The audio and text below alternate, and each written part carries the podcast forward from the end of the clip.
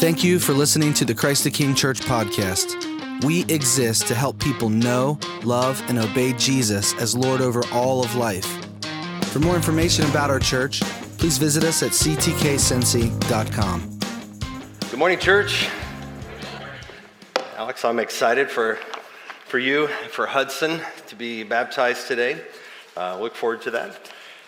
Well, um, my name is Michael, and I am the lead pastor here. I'm uh, glad that we're here to worship together. And we're wrapping up today.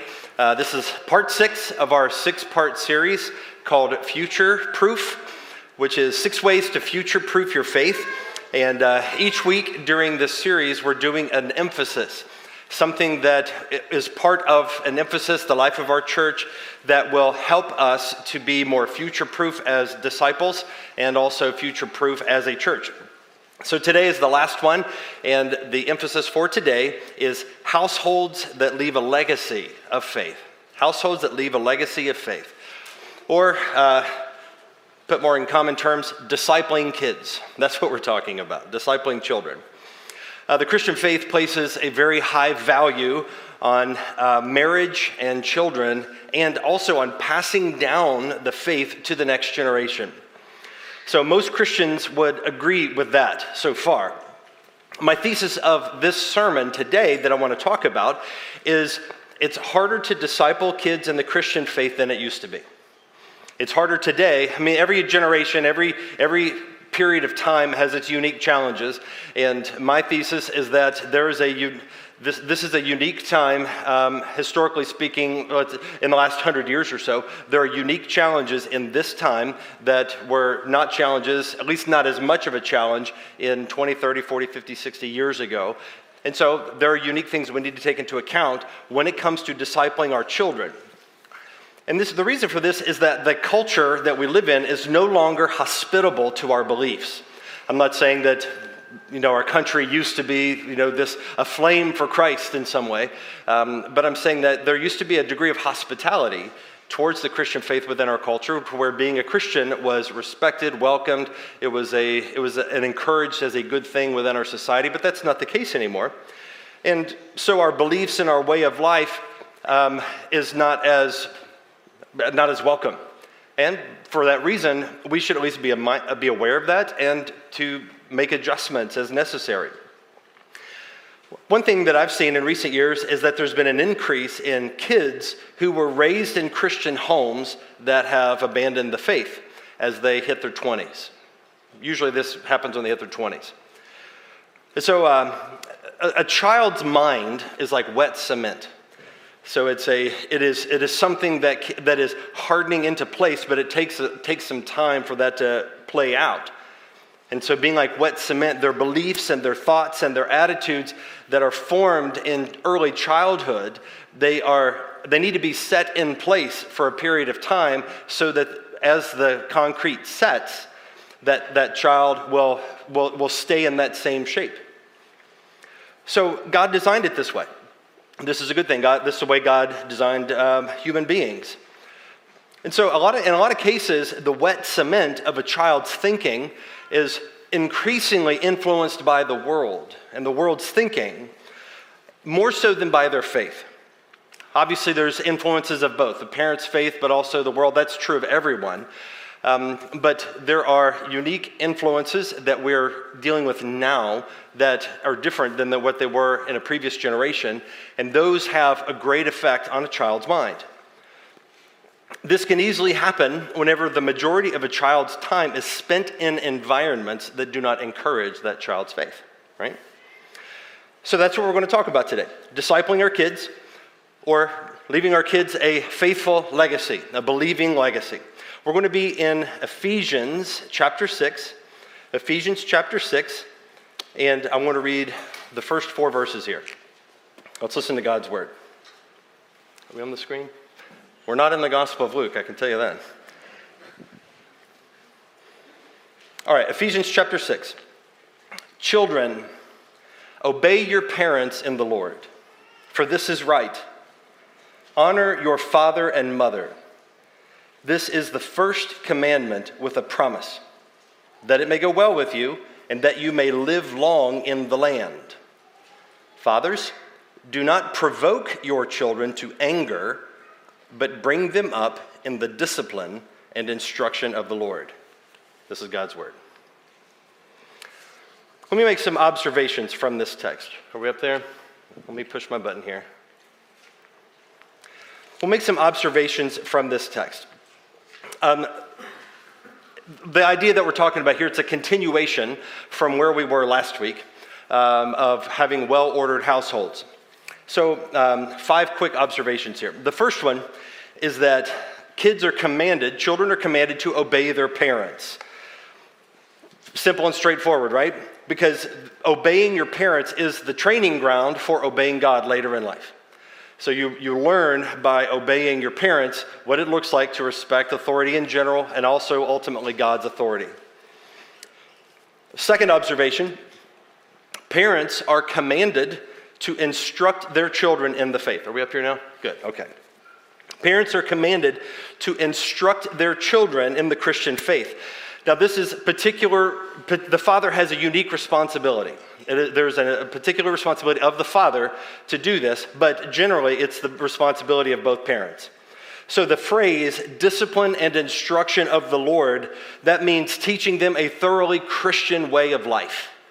To where they see, um, as, as our mission statement as a church, helping a child do what we do as a church, helping people to know and love and obey Jesus as Lord over all of life. That's that's what it means to bring a child up in the discipline and instruction of the Lord. Number three, this commandment is simply a reapplication of the second commandment. So, back in Moses' time, the Ten Commandments, what Paul is saying here is simply a reapplication of the second commandment. And so he quotes Exodus 20, verse 12. And I'll, I'll, I'll read you that in just a moment. Number four, this command is wrapped within a promise. This command, bring your children up in the discipline and instruction of the Lord, is wrapped within a promise. In fact, of all the Ten Commandments, it's the only commandment that has an explicit promise attached to it. Now, let me read to you Exodus chapter 20, verse 12. So, this is the second commandment Honor your father and mother, that your days may be long in the land that the Lord your God has given you. I said the second commandment. That's the fourth commandment. Am I right? Yeah, it's a fourth commandment. Honor your father and mother. That, so that, that means this is this is the promise part. So honor your father and mother, and the result, your days may be long in the land that your Lord God is giving you. So, even though this is an Old Testament promise, as New Testament Christians, we might say, well, that, that promise does not apply in the same way to us as Christians now. But what Paul is saying, well, this, this promise does apply now. May not be in exactly the same way because we are not constituted as a nation the way Israel was. Nevertheless, the principle underlying this command uh, is, includes this promise. And so there is some continuing effect in the Christian church. Now, number five, the promise is that God will give you a faithful legacy.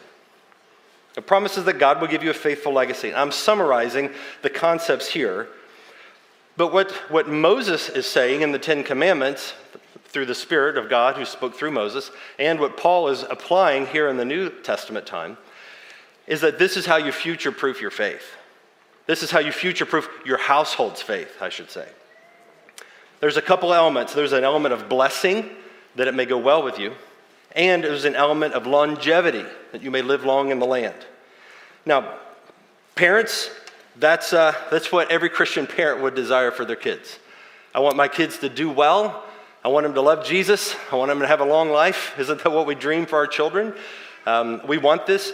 And so, this, this text in Ephesians 6, which harkens back to the fourth commandment, is, is telling us this this is how God's wired the world. It's God's design. This is the, the grain with which the world moves that, that goes with God's design.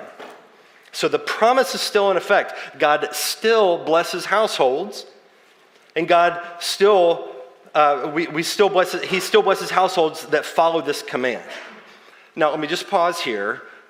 You're probably thinking, some of you, that's like, well, I know Christian parents who did it just right. They did everything right, and their children still rebelled. That is true. A promise, it's not the same to you as a guarantee of an outcome. There, are, there will always be exceptions in, in these sorts of promises, but that does not negate the promise. The, the promise is a promise that God honors His word, God honors the way that uh, He's designed the world. And generally, whenever we live in line with the way God's designed the world, things will go according to that design. So, this is God's design that does not guarantee in every specific instance a particular outcome because it's a fallen world. And so there's always going to be uh, there's always going to be instances where somebody is hard-hearted and rebellious. Nevertheless, even though that's true, I don't want us to miss the promise part. Acknowledging the exception, don't miss the promise part. And the promise part is that God will honor this. Generally speaking, God will honor this. Whenever a family raises their children in the discipline and instruction of the Lord, they give their kids a, Christ, a thoroughly Christian worldview, that that generally will work out well. They're generally going to, that cement, wet cement is going to be fashioned in such a way that their hearts are shaped by the commands of God and the truth of the gospel. And then over time, as they grow older, that will harden into place and that will set them in a particular course of life. Now, you see this taught in Proverbs 22, verse 6, which says, Train up a child in the way he should go, even when he is old, he will not depart from it. Again, that's a principle. That's a principle that generally applies. It's a way of saying this is the way God has ordered the world. That's not a guaranteed outcome for every single child and every single parent. Nevertheless, this is generally the way the world works. Even a fallen world, God, in, in the power of His Spirit that is at work within believers, whenever we raise our children in this way, generally, the kids will follow it. So God's promise works through ordinary means to bring about that promise. And the ordinary means is how we educate, how we disciple, how we inform the minds and shape the minds of children. So, a child's soul being like wet cement, his or her soul is shaped or formed by the kind of education that they receive.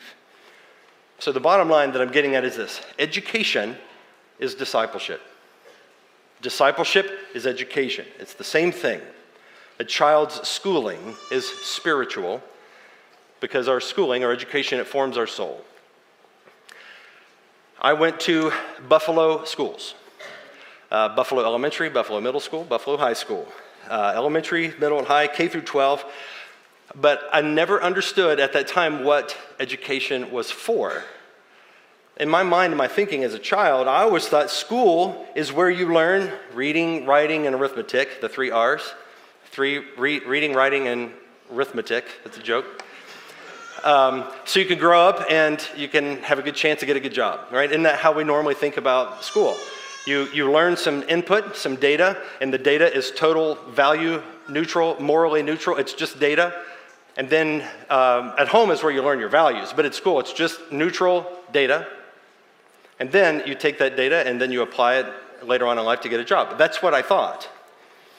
It wasn't until I was much older that I, I learned a Christian perspective on education, and that education is actually discipleship. It is spiritual formation. So I think, I think Christian parents tend to underappreciate just how massively important and formative schooling is for our children formally at school, that's where we learn read and write and arithmetic. Three R's. We learn our alphabet, we learn history and science and math and social studies. That's our formal education. But the part that we underappreciate is the informal part of our education.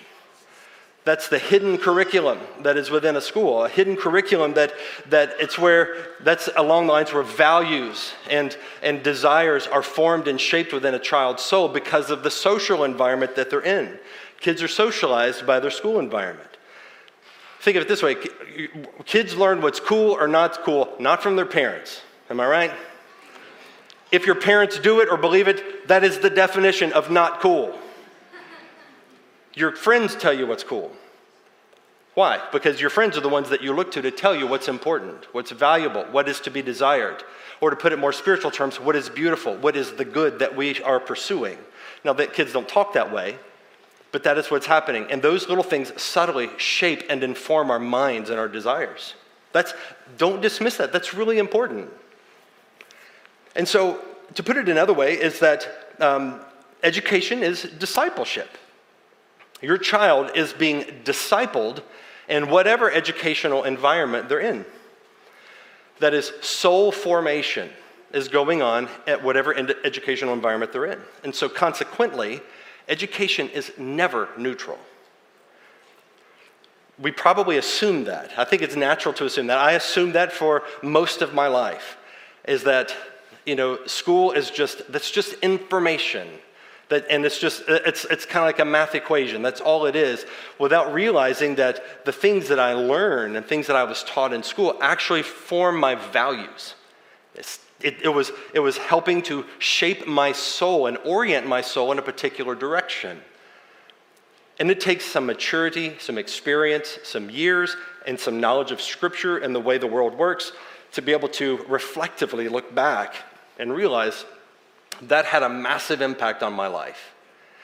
And that's the way, that's, that is a natural thing because God's design of the world is that whatever is shaping their mind, whatever is teaching them how to think, how to see the world, that is discipleship. So education is never neutral, it is always aimed at shaping a child in a particular way. Now, in a minute, I want to get into some more practical things, but before we get to the practical stuff, I want to make a distinction between law and wisdom. Law and wisdom. Oh, and this is something I really, really want to make sure that everybody hears uh, me say this morning. There are some things in life that are matters of right and wrong. It's good, it's evil, one or the other. And to obey is righteous, to disobey is sin. And you deal with sin by confessing it, repenting of it, taking it before the Lord. Jesus Christ died for that sin so that you can be forgiven, and then you walk in repentance and faith. So the law tells you what's right and what's wrong. Now, other matters are matters of wisdom. Wisdom is how we navigate a fallen world and try to find our way through various options in front of us that don't always add up to a right or wrong answer. You could say it's matters of doing what's best giving, doing what, what you think is the best of the available options before you. Given the particulars of your situation, that's wisdom. And so, let's say you're wanting to buy a car, and the salesman says, uh, you know, how much can you afford? You say $100 a month. And he talks you into something that's $120 a month. Is that a sin for you to buy that car? Probably not. But it might not have been wise given the particulars of your situation. So, when we're talking about these things, we need, to, we need to distinguish between what is a sin issue and what's a matter of wisdom, or we might say a matter of conscience. So, wisdom is not so much about right and wrong, wisdom is about discerning degrees of what's good. You can say, here's a, here's a good option, there's a better option beyond that, and there's the best option beyond that. Now, given the particulars of my situation, the best I can do is a good option. And the, a good option that's wise and not sinful, it might be uh, the best of the bad options. That, that is true. So when we're, when we're taking this concept and applying it to educating children, we got to keep that in mind because I don't want to communicate or come up, I don't want you to get the impression that I'm saying there is a right way to do it, you all must do it, and those who don't are sinful and you might be under church discipline if you don't do it. I'm not saying that. I'm saying there's degrees of good, and then there are perils in every option. There are things that might be good in any option, and so we need to discern. If you remember a few weeks ago, we talked about this. We need to discern degrees of good to navigate our way through complicated scenarios. So, in this topic, the law part, Ephesians 6, Exodus 20. The law part, so that's bring up your children in the discipline instruction of the Lord, taking responsibility for that and trying your best to do that. If a parent, if a Christian parent is like, I don't really care about that, then that's sin. That parent needs to repent. Now, the wisdom part is a parent saying, I want to do that. I want my child to be brought up in the discipline and instruction of the Lord. Now, given the particulars of my situation, my marriage situation, am I married? Am I divorced? My kids, I've got a child with special needs. It takes a lot of attention. Plus, I have these other kids. Or your family situation, you might have a lot of help, you might have family in town, or you might not. There are unique particulars of every situation that's going to point you in favor of one option or another. And what I want, I want to say it here and I want to say it again at the end as I conclude, is that this should not be a matter where people are judging each other, where we're saying, say, you didn't do it the right way. And there's a sense of superiority and arrogance. Or a person that feels, I didn't do it the way I wish I could have done it, and so you feel totally under a heap of condemnation. That's not good either. So I want to move into some practical things but I want to set it up here at the beginning and I want to return to it at the end. I want to sandwich it in here. I want to make sure that that's crystal clear. I'm not making this a moral pronouncement. I want to process out loud with you some factors that can help you think, think through how what is a good option for you to educate your kids. So, the wisdom part, it is a matter of looking to scripture, uh, prayer, evaluating your options reflecting, taking counsel with other people, and ultimately making a decision and stepping out in faith. All right, typically, when it comes to educating kids, there's three basic options uh, for Christian parents. There are others, but here's the three main ones there's homeschool, there's private Christian school, and then there's public school. Again, whatever option a family chooses, that's not a matter of law, righteousness, and sinfulness. Rather, it's a matter of wisdom because there are lots of variables and different circumstances for different people. And nobody can decide it for you. Nobody can just say, like, here's what you got to do, because this is something that everybody has to work out on their own. Some of you, um, you're, you're at a stage in life where you've already made a decision sometime in the past, and now you're just playing out, you know, the, uh, how, playing out that decision. That's me. My kids go to a private Christian school, and um, that, that was a decision that, that seemed right for us whenever we first put our kids in school. But now my kids are 12, 10, 8, and 6th grade. So we've made the decision and now we're living with it. Now let's say something were to change and I thought, man, that was a terrible decision. I might not be able to change it. I might be like, well, I need to just believe the grace of God for the situation I'm in and trust the Lord that I can't go back and change the past. I'm living in the reality of the past choices that I've made. So we, that's, that's for some of us. In, in our church, we've got a lot of young people. Laura, how many pregnant people? Are, you said that you, you counted up the other day. How many? 13. 13, 13 pregnant people. Praise the Lord.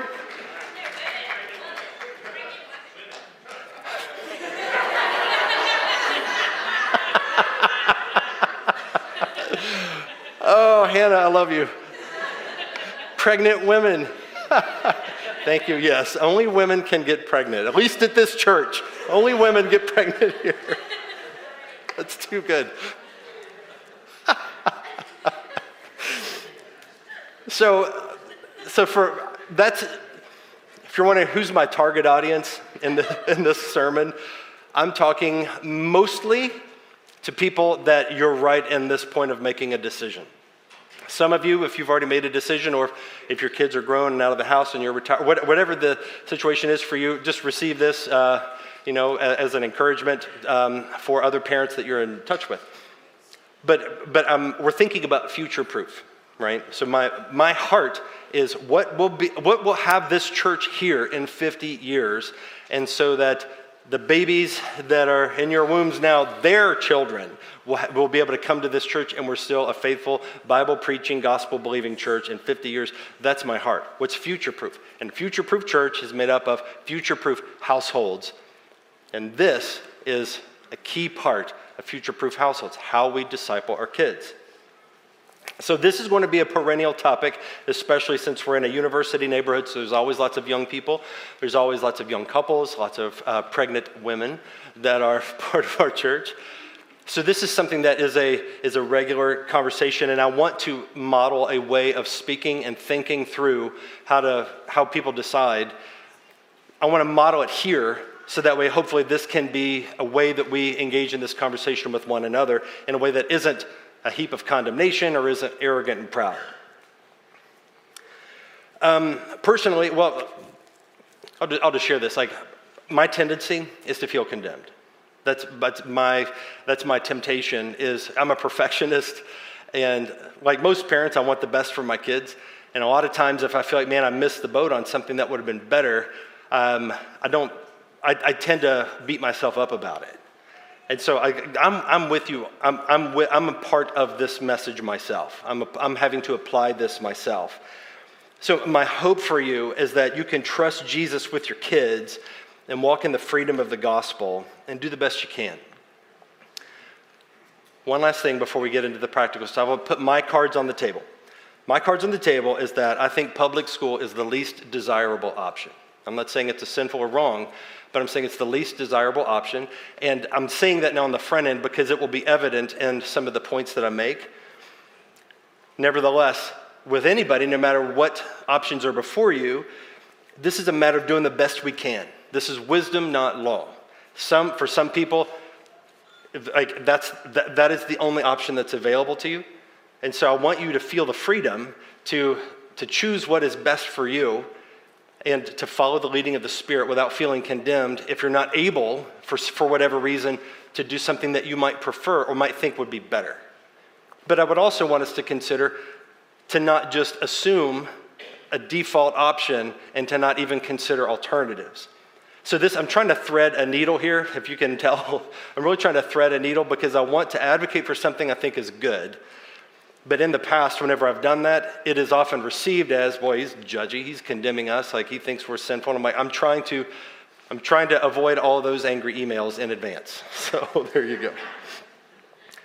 There are seven factors I want to walk through um, as we consider education. Um, and you can, we'll walk through these and you can prayerfully reflect on them. Um, the first one, a big word, um, it's the teleological factor. I don't normally use words like this in a sermon, but teleological factor, that means what is the goal, the end. So our journey begins with the question what is the goal of a child's education? I've already answered this question, um, but just I'll say it again education is discipleship. All of Christ for all of life. And a thoroughly Christian education teaches kids that this is God's world. And everything in it belongs to Him, and Jesus Christ is Lord over every square inch of it. That's what we teach our children. And so everything that we learn in school, every subject, ultimately serves the purpose of knowing our God, living in His world, serving and loving our fellow man. That is, that is a purpose of an education. So we learn math knowing that God's world is orderly and predictable. We learn art because we know that God created the world with beauty and glory. We learn science because discovering the world can help us better discover the God who made it. You might know, like Francis Bacon, he's considered the father of modern science, the father of the scientific method. He was a devout Christian, and he, he was able to proceed in his field of study because he believed this is God's world. And God made it orderly and predictable because that is our God. Our God is a God of order, not of disorder. 1 Corinthians 14. And so Scripture informed the world and the way in which he saw the world and the way he engaged his scientific discipline. A lot of the greatest scientists of history were devout Christians applying their faith to a field of study. So, all of education is discipleship. Um, all right, here's, here's the second factor the responsibility factor. Responsibility factor. So, then the next question is who is responsible for providing that education for the child? I've already answered this as well, but I want to note it here. The primary responsible, responsibility for a child's education is the child's parents, particularly the father who leads out to make sure that this gets done. So, parents then, they have the responsibility for choosing who they might partner with to help provide that education for a child. Because it's not as though the only people that will ever participate in a child's education is mom and dad. the parents, they have, they have a responsibility for selecting and filtering who might partner with them in that education. Now, in, in our day, the modern day, not everybody sees it that way because not everybody sees the parents as having the ultimate responsibility for the child. In fact, it's becoming increasingly common for people to assume that educating the kids is primarily the government's responsibility. Like the state gets primary interest in educating a child. So modern education is heavily influenced by philosophers and thinkers like Rousseau and Karl Marx, who believed that children belonged primarily to the state. And so, since they belong to the state, the state's interests are being served in the education of a child. And so, Rousseau's belief in particular is that the government should have complete control over the upbringing of children, and that, uh, that upbringing should be to make them compliant with the state's interests. This view is increasingly common, and it, it, it's become more of just an, an assumption that, well, that's the government's job. It's the state's job to educate my kids, and uh, as a parent, I have my, my part in it to go to PTA or whatever, but, but really it's the government's job. And, but I, I want to challenge that assumption to say, actually, no, it's, it's the parent's responsibility. So it's important for parents to remember that that is God. Uh, Alex mentioned this earlier. Like we have the children as a temporary stewardship uh, for a period of time, and our job is to equip them, to disciple them, to help prepare them for life in this world. And so parents need to decide for themselves what are the options before them and to, to choose accordingly. Third factor it's the financial factor. Financial factor. So, parents, you have to anticipate the financial burden that it will take to educate a child. Public schools are funded by your tax dollars, so typically that's going to be the cheapest option. Um, and for, for a lot of people, that's going to be the only option uh, because the other options are really expensive. But that's, that's the, financially speaking, that's going to be the cheapest option. A private Christian school that uh, will often be the most expensive option um, because not only are you already paying for taxes that go to public schools, but you're also having to pay tuition and fees and expenses for your private school. Um, so everything in a private school is funded by the parents through tuition. In the case of my kid's school, we're able to use the voucher here in the state of Ohio because of our school district. And that has enabled us to offset those expenses, and then there's scholarships that we've been able to benefit from. So that's been a huge blessing to us that we would not, there's no way we, we would have been able to afford it. In fact, we, we added this up at dinner the other night. It would have it would take my entire salary to pay my kids' tuition if we just paid sticker price for our kids' school. So, uh, yeah, that's a, we feel extraordinarily blessed to have the schooling my kids have. With homeschool, it's a little bit harder to calculate because you've got, um, you have, I guess you could call opportunity costs with the mother who would presumably be educating the kids who might otherwise be earning an income. So the expenses for homeschool can vary quite a bit, but the parents are in control of all the choices and all the um, of, of, all the, the, the variables that go that can comprise that child's education. So the parents have the most control in that situation with homeschool. But the financial picture is complicated because you might, because basically it requires the mother in most cases to be the one that is not working and earning an income, but rather at home with the child. Nevertheless, the, if you were to send them to a Christian school, a private Christian school, then the in- income that she's earning might go totally to that tuition. So it could be a wash. Um, but, but, but then again, those are just things you have to, you have to factor in. It's like what, what might be, if you could do the math on it, what might be our financial outlook for homeschooling, which we lose a source of income, but we also are not paying the expenses of a private school, versus doing the opposite and do, do the math and, and calculate which, which is the fin- most financially viable option for you. Um, number four is the capacity factor. This is probably on the minds of a lot of mothers, especially. You're thinking, could I even do that? um, especially when the kids are little. Um, you feel exhausted, you feel overwhelmed a lot of times. And you're thinking, I can't even keep up with laundry, much less adding reading, writing, and arithmetic to the agenda. Plus, I'm not a good teacher, uh, or you might not feel equipped to do that. And so it's, it's um, whether or not you have the mental and emotional capacity, you know, that's an important question to consider.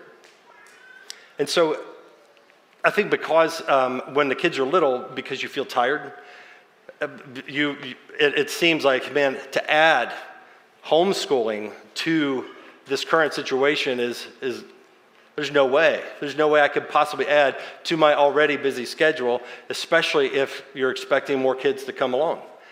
Um, so, in that situation, my suggestion is this first, don't just assume I could never do it. We didn't do it. We didn't homeschool our kids. So I'm just I'm, I'm speaking more hypothetically here, but from people that I've talked to, this is this is what I've heard, and I think this is valid. Don't just assume automatically I could never do that, because maybe maybe it's not as hard as you're making it out in your mind to be. You might be thinking that you know it's you translate everything that you experienced in your public school growing up, you now have to translate and do exactly the same thing in your house. So you have to stand up at a chalkboard and you have to lecture on all these different subjects while the kids sit at their desks and quietly listen and take notes. That may not be how it goes. And in fact, if you would talk to a lot of homeschool parents, you might find out it's not like that at all. And as I've talked to Wade, he's, he's described for me how there's more integration into the rhythms of your life, and you're, you're taught through resources that you get uh, in, in a homeschooling world how to integrate education into your daily rhythms so that it's not, it's not a classroom, lecture, chalkboard kind of situation. Point being is that you might find that it's more doable than you thought. And it might be a challenge that, that you could rise to, and you know, God would God would strengthen you to do it. A lot of times, um, we're able to do more. Just think about the day I got married. I, did, I thought, I'm not ready for this. But I did it anyway, and I got ready. And then the day our first child was born, I thought, I'm not ready for this. The day my fourth child was born, I thought, I'm not ready for this. but I got ready by doing it. And, and the commitment forced me to make the adjustments needed to, to meet the challenge. Number five, social factor social factor. Your child's education is not just in the classroom. The education also takes place in his or her social environment. And so the people that they spend, the people that your children spend, the majority of their time around is going to have a lasting impact on them. It's very important. We know peer pressure. We've heard of this, right? Peer pressure. And so if a parent has their kids, like your, my kid's hanging out with all the worst crowd at school, the parent's going to be concerned, right? Because the parents know bad company corrupts good character. You want your child to have good character, not bad character. So you're concerned about their social environment. You extrapolate that to the entire educational environment, the entire school, all of those factors do have an impact on the child. So Proverbs 13:20 it says, Whoever walks with the wise becomes wise, but the companion of fools suffers harm. So you could say it this way um, Children are catechized by their social environment. And it's not always in a question and answer sort of format, right? Um, you think of a catechism, you think, uh, what is the chief end of man? Chief end of man is to glorify God and enjoy Him. That's not the sort of social catechism I'm talking about. I'm talking about the way that their desires are formed just by the things that other kids like the music they listen to, the TV shows they want to watch, the movies they want to watch, the books that they read. Um, all of those things are informed more by their social environment and rarely by direct instruction. It's because their tastes and preferences and desires and instincts and reflexes are being shaped by the people that they're spending the majority of their time with. Now, somebody might say, well, I'm, I'm sending my child to be a missionary to this, to this school. Or I'm sending my child, and my child is going to be salt and light in this school. That's a noble desire. I, I, I affirm that as a good thing to desire. And certainly, there are lots of examples that we can think of where God has used kids in a school in that way. So I don't, I don't deny the fact that, that that does happen. But overall, I would say it's a risky move. It's a risky move because kids are impressionable and their hearts and their minds and their thoughts are wet cement. And for a child to be salt and light or to be a missionary would mean that they need to have the social stamina and the willpower and the disagreeableness that is required to go against everybody else when the most important thing in their life at that age is to fit in. And if the crowd's doing one thing, that child knows instinctively, I'll be stigmatized. I'll be, I'll be hated. And so at best, they end up just staying quiet and going along because they don't want to make waves. But in some cases, um, it, could be the, it could be even worse, where they, they end up going along because that's what it takes to fit in. And that's, that's high premium for kids. Kids want to fit in. Grown ups want to fit in. I want to fit in. We all want to fit in, right? Like we all want to be liked and respected and loved by our peers. So it, it, it's hard at every age. And so I don't think it is wise to expect a child to be able to overcome those things. Now, if your child is in that environment, then that's all the more reason for a parent to, parent to be very attentive to those things, to have a lot of conversations with the child, to know who their friends are, know what they're doing, to try to find other Christian parents that they can connect their children with, to be proactive, because that is really important. This social factor is huge. You know, if we, if you're going to send a missionary to another country, um, before you put them on a plane with a pocket full of cash, you're generally going to assess them for their character and their spiritual maturity. Why would we not do the same with our kids? Kids, uh, kids, I love you. Children, you're fools. kids are fools. And that it's because they're just immature. They, they haven't grown up yet. And so there's going to be a lot of foolish behavior. Uh, and that's Bible, by the way. Read Proverbs. Um, I don't mean that in an insulting way, but children can do foolish things. And so children need the influence of parents to help strengthen their resolve. And so to, to expect a child to be able to just withstand and overcome the, the pressures of their environment, that's, that's a pretty tall ask. Some kids can do it. There are some kids that have that maturity. Praise God for that. I hope that that's the case with more. Nevertheless, the, to, to make that a, a matter of principle, to say, I'm going to send my child because I want them to be a missionary, I don't think that's a good principle to use as a, as a point of making a decision. Number six, the curriculum factor. The curriculum factor. That's the content. Um, so, Christian parents need to make sure their kids are being taught appropriate material, right? So, you're going to have the most control in a homeschool environment where parents can choose the curriculum themselves and weave it into their family life. And, uh, you know, if in Christian households that do this, they have all day, every day, to shape these young hearts and minds to know, love, and obey Jesus as Lord over all of life. And also to, to, to live out and demonstrate the gospel by showing, demonstrating and modeling for the child uh, repentance, confession of sin, and believing the gospel whenever they fail. I've had to do that many times as a parent, and that's, that's a good rhythm for any household. But you get to, you have more opportunities to do it the more time you're together. Um, in a Christian school, private Christian school, parents have some measure of control, but not all Christian schools are the same. Just like all churches are not the same, not all Christian schools are the same. Some are better than others. A particular danger in a Christian school is that the child assumes that this is an environment that is aligned with the values that they're being taught at home, when it may not be. But because they both wear the name Christian, there's the assumption that it is, when a lot of times the child is hearing something at school that the, the school, somebody in the school says is Christian when it isn't. And so the child has a higher trust level for what they hear at school because it's a Christian school when a lot of times it's not. And so it's in that environment, um, I think it's good for parents at home to be aware of what the kids are being taught at school and to know when they need to challenge something like challenge even with their kids like hey is that you think that's true? Do you think that's accurate what you're being taught? Let's evaluate that in light of scripture. That's just because it's a christian school doesn't mean it is promoting the values that you would want it to be, be promoted at school. In a public school you have the least control parents do. Um, and much of public school curriculum is, is overtly undermining Christian worldview. So, for, uh, for example, public schools explicitly reject the notion of a creator God, um, embrace Darwinian evolution. And that does have ripple effects in the thinking of a child. I don't think it's a coincidence that a lot of, a lot of kids in school these days, they just feel despair.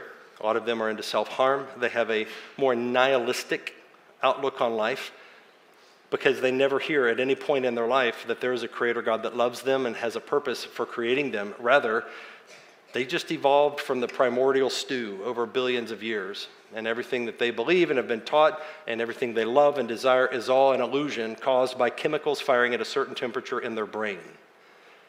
Go have a meaningful life, children. It ain't to happen. The point here is that schools aren't neutral. Public, Christian, homeschool, whatever, it's not neutral.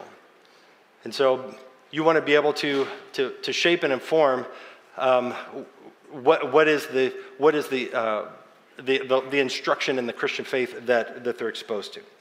Okay, here's the last one, number seven. It's the historical factor.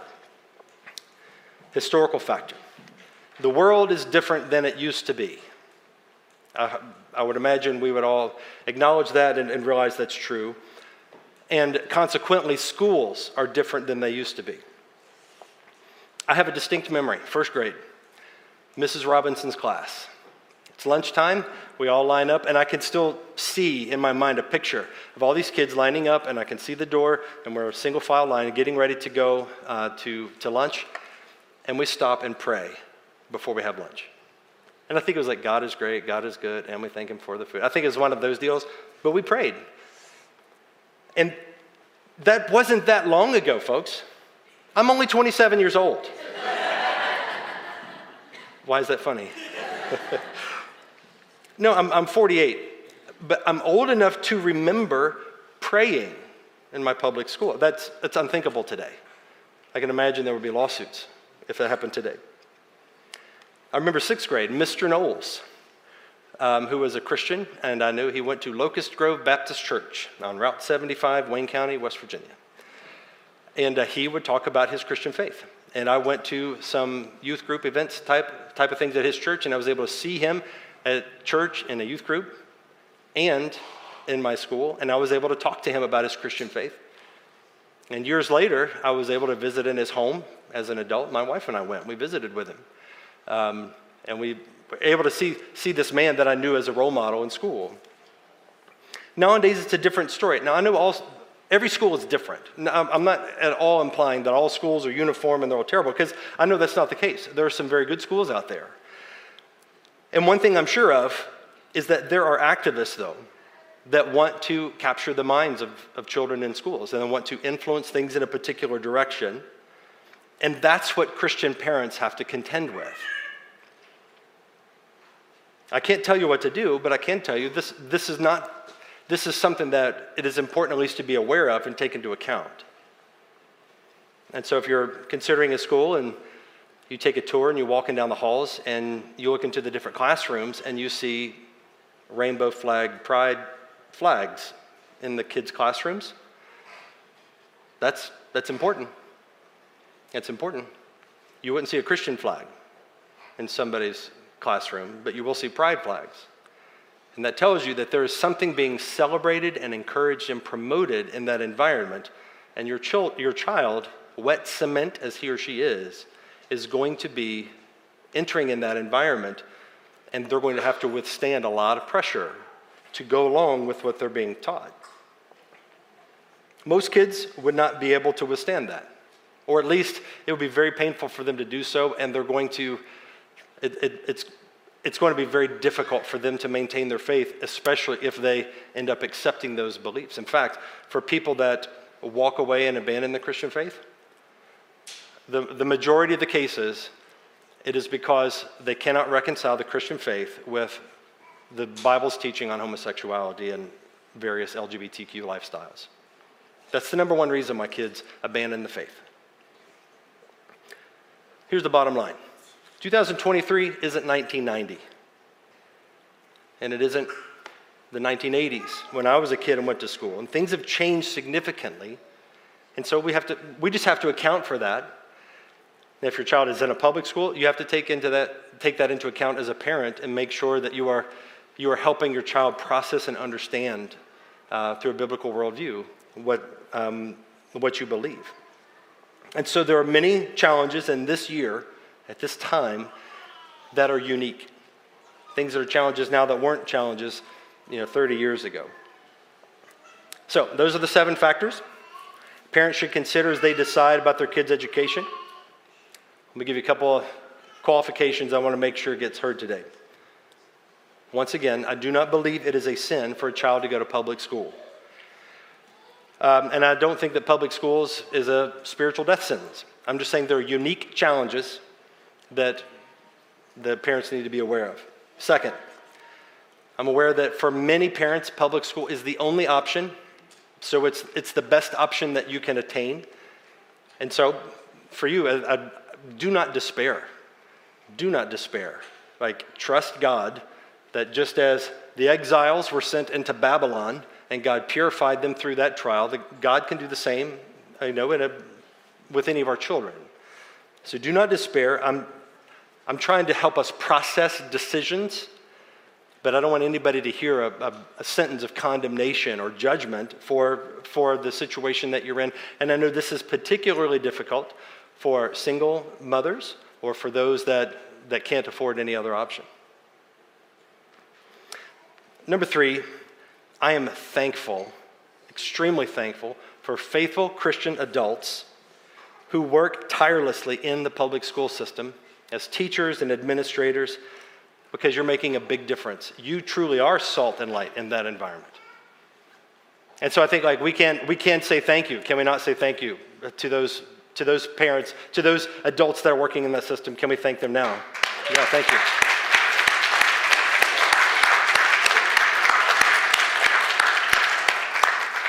For those of you, I want you to hear that your church is fully behind you.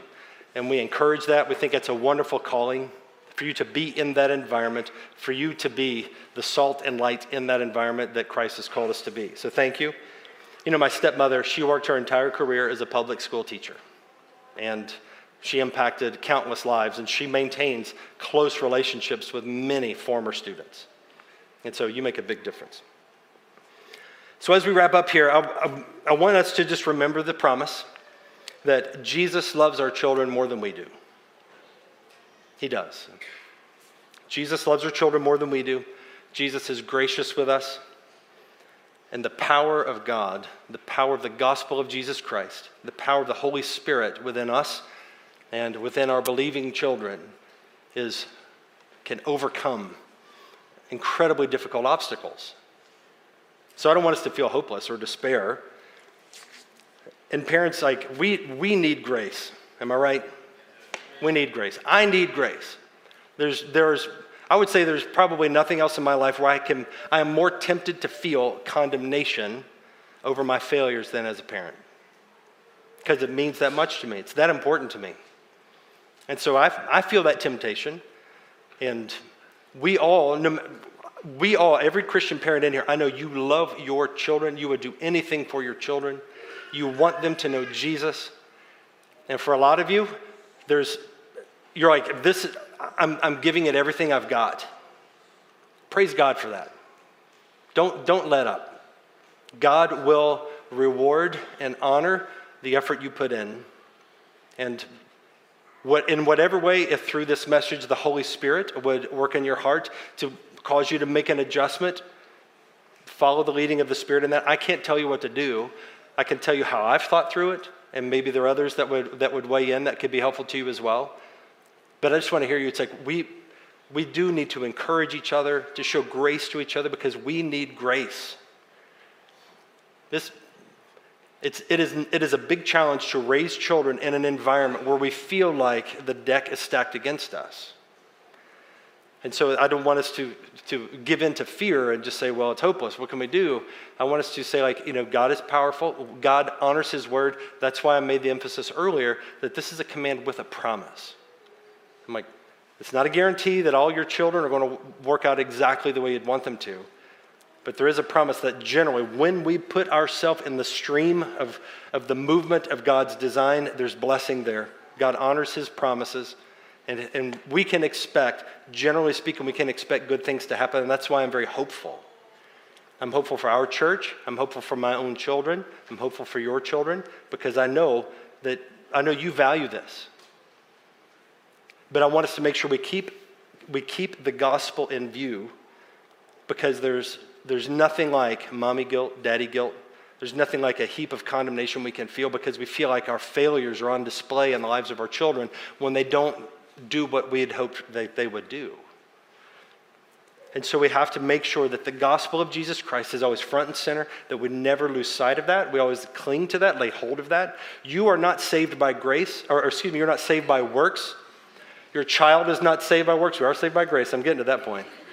But you are not saved by works. Your child is not saved by being perfect. We're not saved by perfect parenting. Our kids are not saved by perfect parenting. Our kids are saved by the gospel of Jesus Christ that hopefully we uphold and honor within our households. That's what saves them, and that's what I'm advocating for. Is that in our households, Jesus Christ and the grace of Jesus and the glory and beauty of Christ is upheld and honored and seen with as much vivid color as possible within our lives and our households, that is compelling. Every Christian who loves the Lord has had parents that failed them in multiple ways. Your parents have failed you, my parents have failed me. And here we are. Because God makes straight lines with crooked sticks. Amen? Okay, let's pray. Our Father and our God, we worship you and we thank you for the grace that you have shown us in Christ and for the beautifully wonderful way that you have ordered the world.